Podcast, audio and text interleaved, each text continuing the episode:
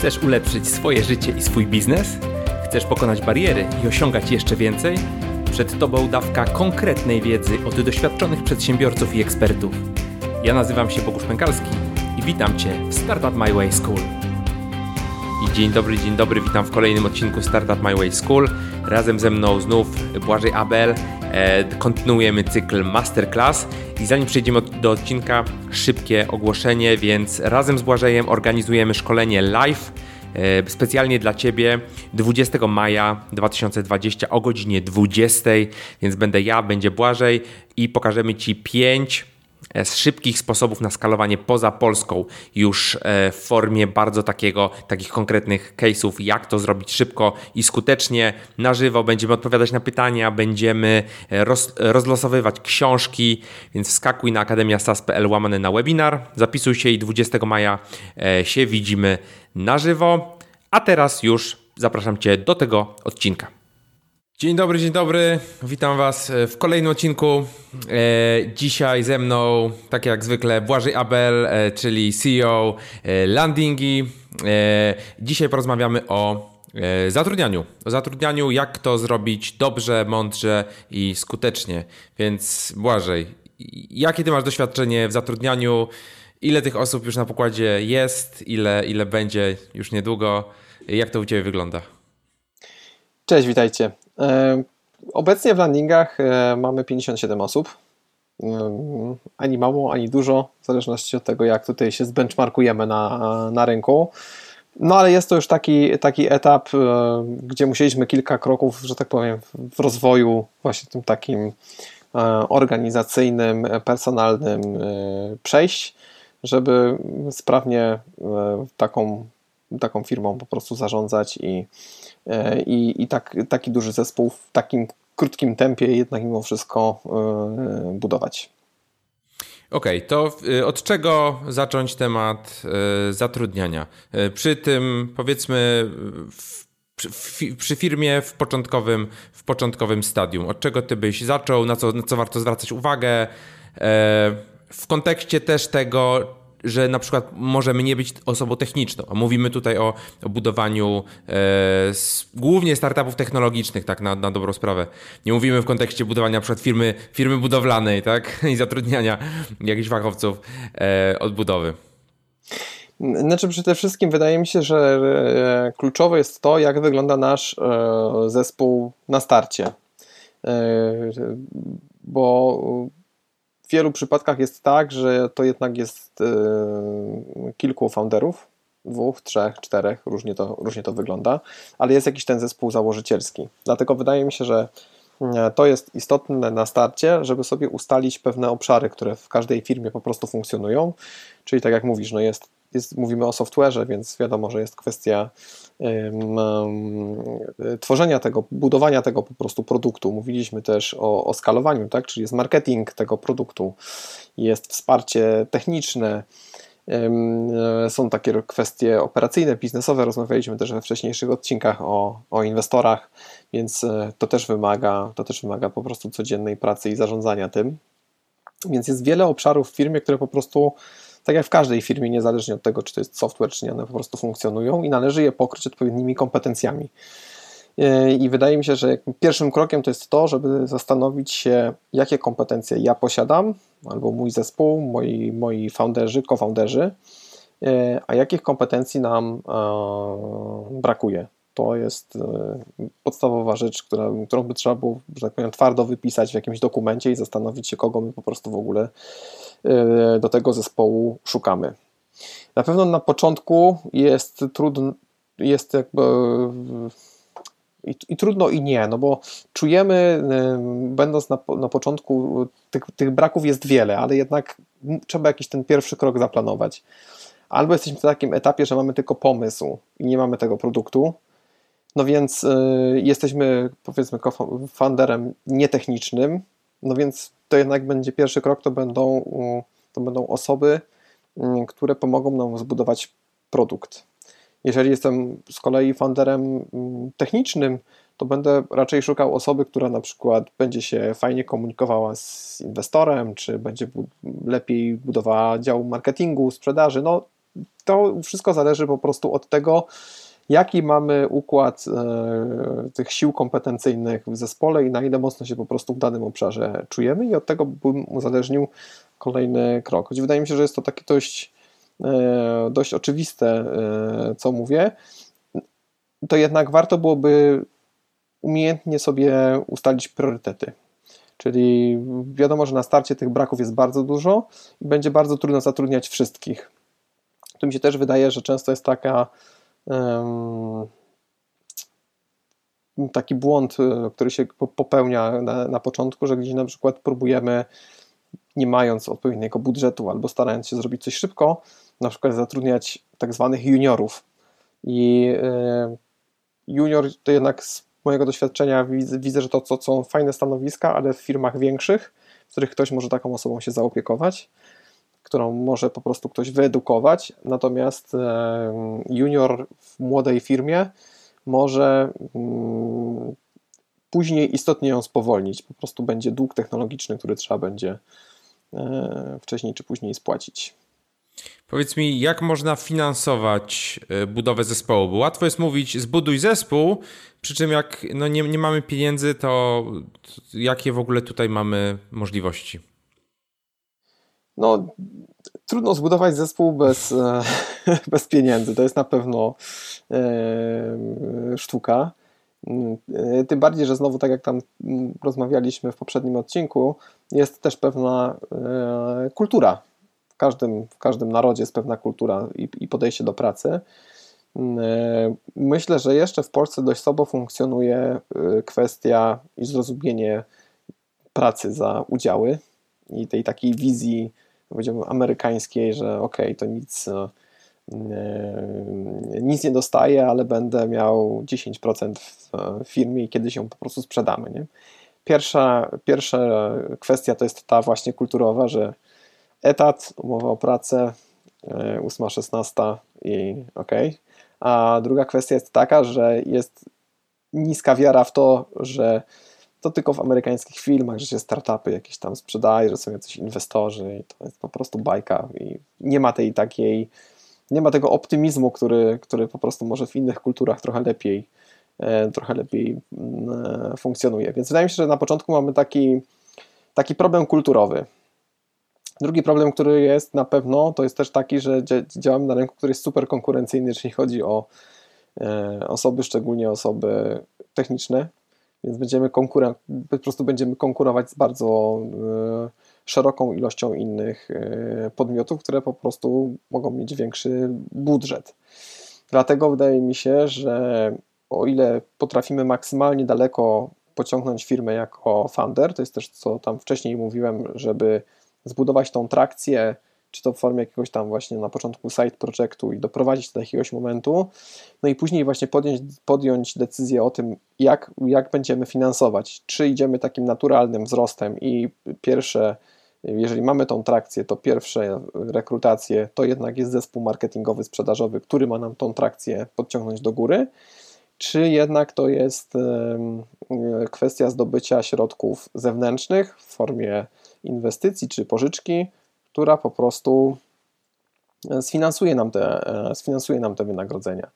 Jest jeszcze jakaś tam trzecia droga, którą po prostu możemy starać się szukać. Jest e, nadal dużo na rynku dostępnych pieniędzy w formie różnych projektów, różnych grantów. No i zawsze można jeszcze pomyśleć o tej trzeciej drodze, jeżeli chodzi o, o, finansowanie, o finansowanie etatów.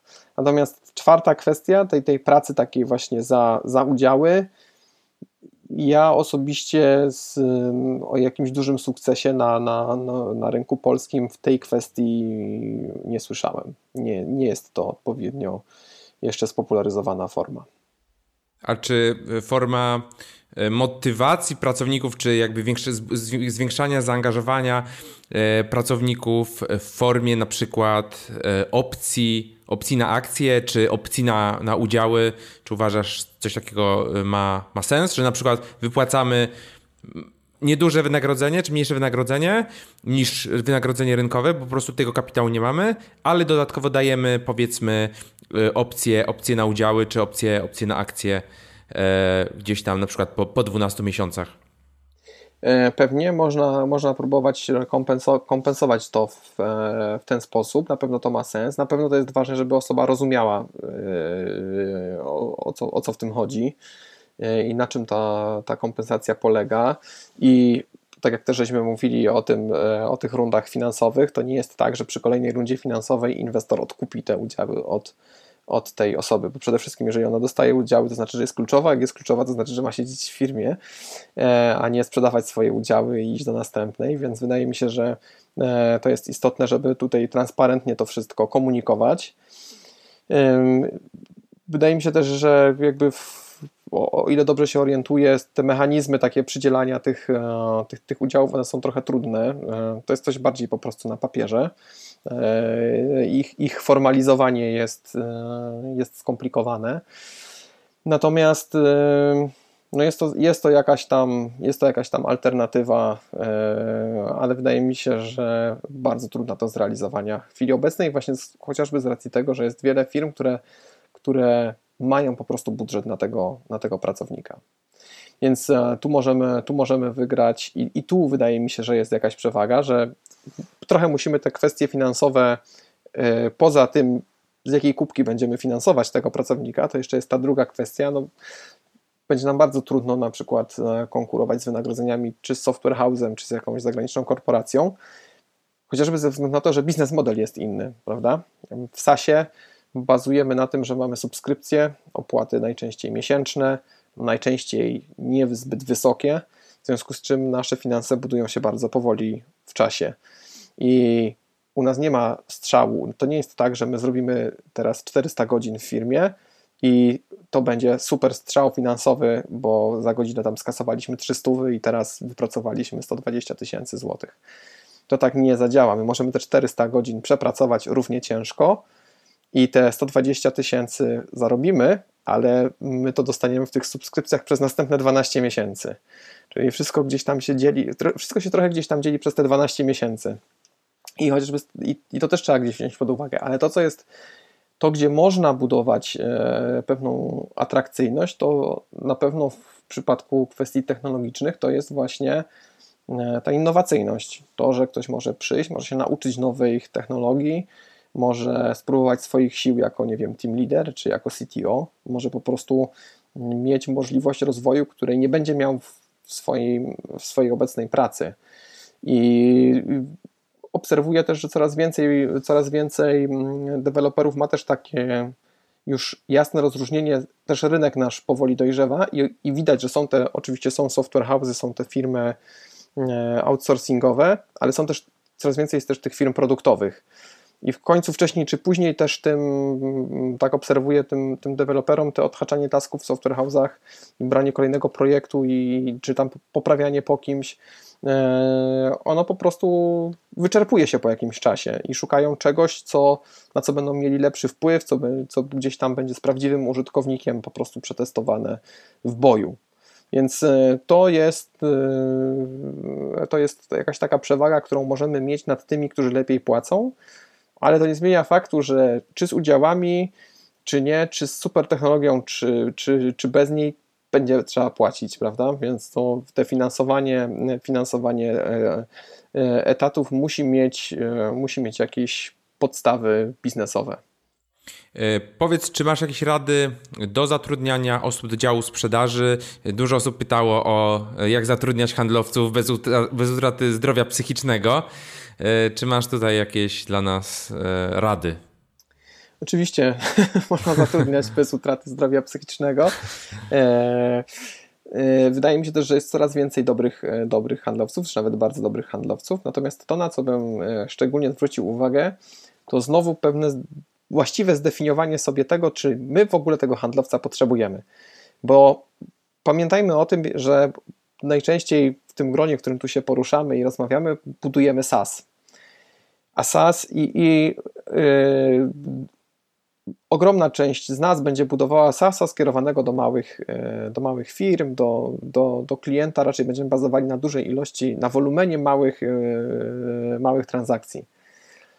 Jeżeli w tym procesie będzie handlowiec, to on się nam nigdy nie skalkuluje yy, biznesowo, bo handlowiec to jest ktoś, kto lubi zrobić dobry deal, mieć dobrą prowizję, być dobrze opłacony, może pracować na minimalnym wynagrodzeniu, ale musi mieć dobrą, że tak powiem, marchewkę yy, zawieszoną i musi wiedzieć, po co po prostu pracuje i, i, łatwo sobie umieć przeliczyć, co z tego będzie miał.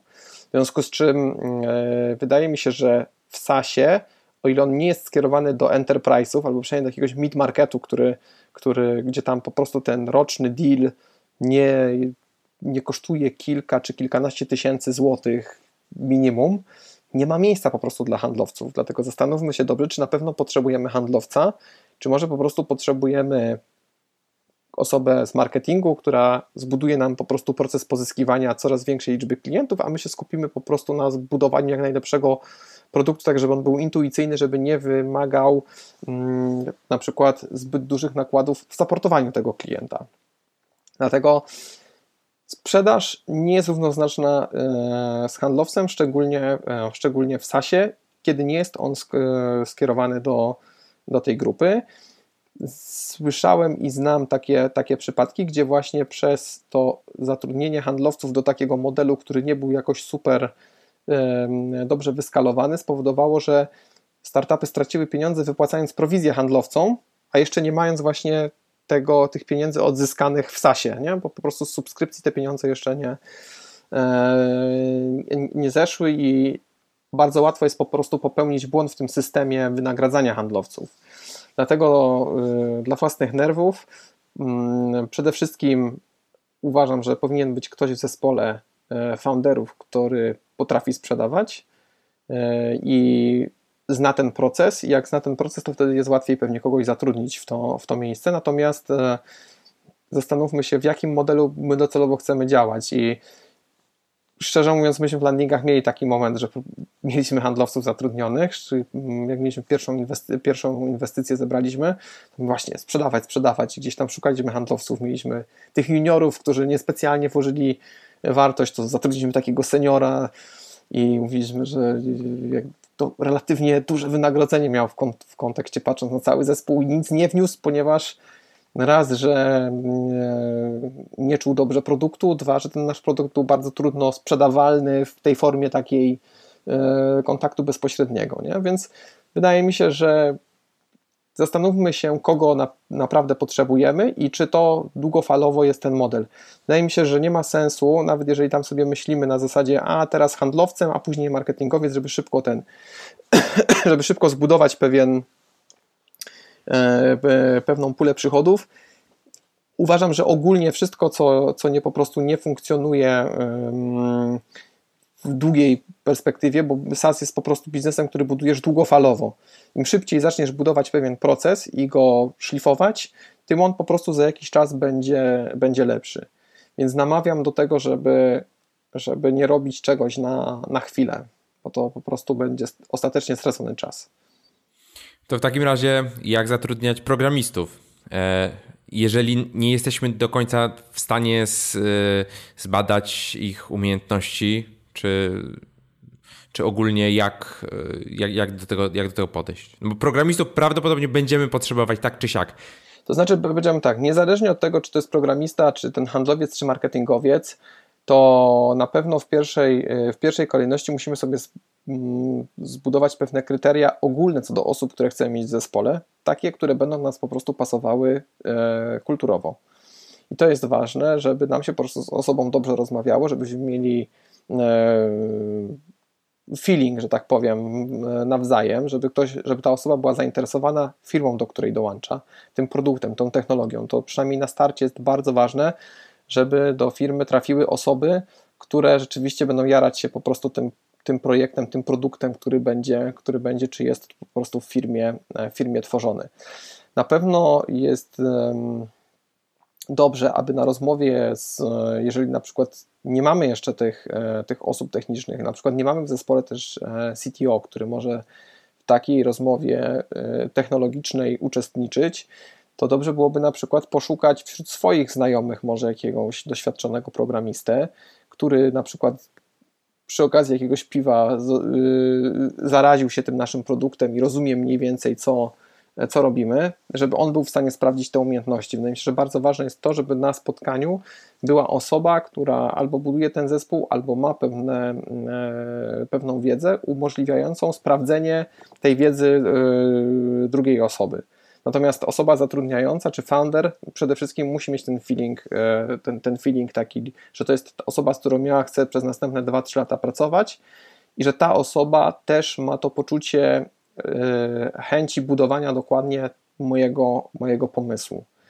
I y, oczywiście już nie mówimy tu o samym procesie, czyli jakiegoś tam, jakiejś tam próby weryfikacji E, tej osoby, czy to właśnie za pomocą najpierw przejrzenia CV, później jakiegoś tam e, telefonu, później na przykład jakiegoś pierwszego spotkania takiego z nami, właśnie pod kątem tego feelingu i dopiero jakby w ostatnim kroku tej rozmowy takiej technologicznej, e, to, to ważne, jest też w całym procesie zbudowanie i trzymanie się jednych kryteriów, ponieważ jeżeli będziemy mieli kilka osób w tym procesie, to to jest bardzo ważne, żebyśmy je ocenili dokładnie przez te same kryteria, które wcześniej po prostu żeśmy sobie założyli. Pamiętam, że po prostu gdzieś na początku bardzo intuicyjnie kierowałem się, kierowałem się zatrudnianiem i nie miałem takich, e, takich kryteriów, i później, nawet wracając do jakiejś rekrutacji i starając się po prostu porównać dwie osoby ze sobą, nie, nie miałem tych kryteriów i było mi bardzo trudno odnieść jedną osobę do drugiej, dlatego to jest, e, to jest ważne, żeby po prostu mieć, mieć, mieć kryteria jasne, jasno sprecyzowane, dopasowanie kulturowe i osobę, jeżeli my nie jesteśmy osobą techniczną, to osobę, która po prostu technicznie jest w stanie sprawdzić, czy ta, czy ta wiedza jest wystarczająca. Czy masz jeszcze jakieś rzeczy, które chciałbyś dodać? E, coś, co, na co powinniśmy zwracać uwagę przy zatrudnianiu? E, wydaje mi się, że bardzo ważna jest taka transparentność. E, my w landingach na przykład stosujemy, podajemy w ogłoszeniach wysokość wynagrodzenia. To też potrafi zaoszczędzić dużo czasu, jeżeli chodzi o obie strony, bo nie ma tego rozjazdu, że na przykład zbudowaliśmy fajny, fajny proces, mamy super kandydata, a później nas nie stać, albo kandydat jest rozczarowany propozycją, więc warto to rozczarowanie po obu stronach zamknąć po prostu w ogłoszeniu i my też zawsze gdzieś tam na, na upewniamy się, że ktoś przeczytał dokładnie ofertę i wie, co, co proponujemy i o, i o czym rozmawiamy. Więc to jest taki pierwszy filtr transparentny, a druga kwestia jest taka, że jak już mamy zatrudnienie, to yy, warto bardzo jasno spisać sobie po prostu zakres obowiązków, żeby ta osoba dokładnie wiedziała po prostu za co jest odpowiedzialna, jakie są cele i to po prostu wydaje mi się też powinno być w formie formie takiej pisemnej, nie na gębę, tylko, tylko konkretne zakresy właśnie obowiązków. Jeżeli jest ten kulturowe dopasowanie, to wydaje mi się, że mamy takie, takie klocki poskładane do tego, żeby spokojnie móc zatrudnić osobę. Okej, okay, dzięki w takim razie za podzielenie się wiedzą. E, Błażej Abel, Landingi e, i Bogusz Pękalski, Akademia SAS. E, I widzimy się, słyszymy się w kolejnym odcinku. Trzymajcie się. I to już wszystko w tym odcinku. Jeszcze raz tylko Ci przypomnę, że 20 maja ja i Błażej będziemy dla Ciebie na żywo. Opowiemy Ci o pięciu sposobach na szybkie rozpoczęcie skalowania poza Polską e, z Twoim biznesem, z Twoją aplikacją. E, będziemy odpowiadać na pytania, będziemy rozlosowywać książki. No będzie naprawdę ciekawie. To jest unikalna wiedza, która po prostu, którą Błażej budował przez lata swojej działalności. Praktycznie nikt się tym nie dzieli jeszcze w takiej formie. I, i oczywiście będzie, będzie niezła niespodzianka na koniec webinaru, więc koniecznie wpadaj akademiasas.pl łamany na webinar. E, zapisuj się i widzimy się 20 maja o 20.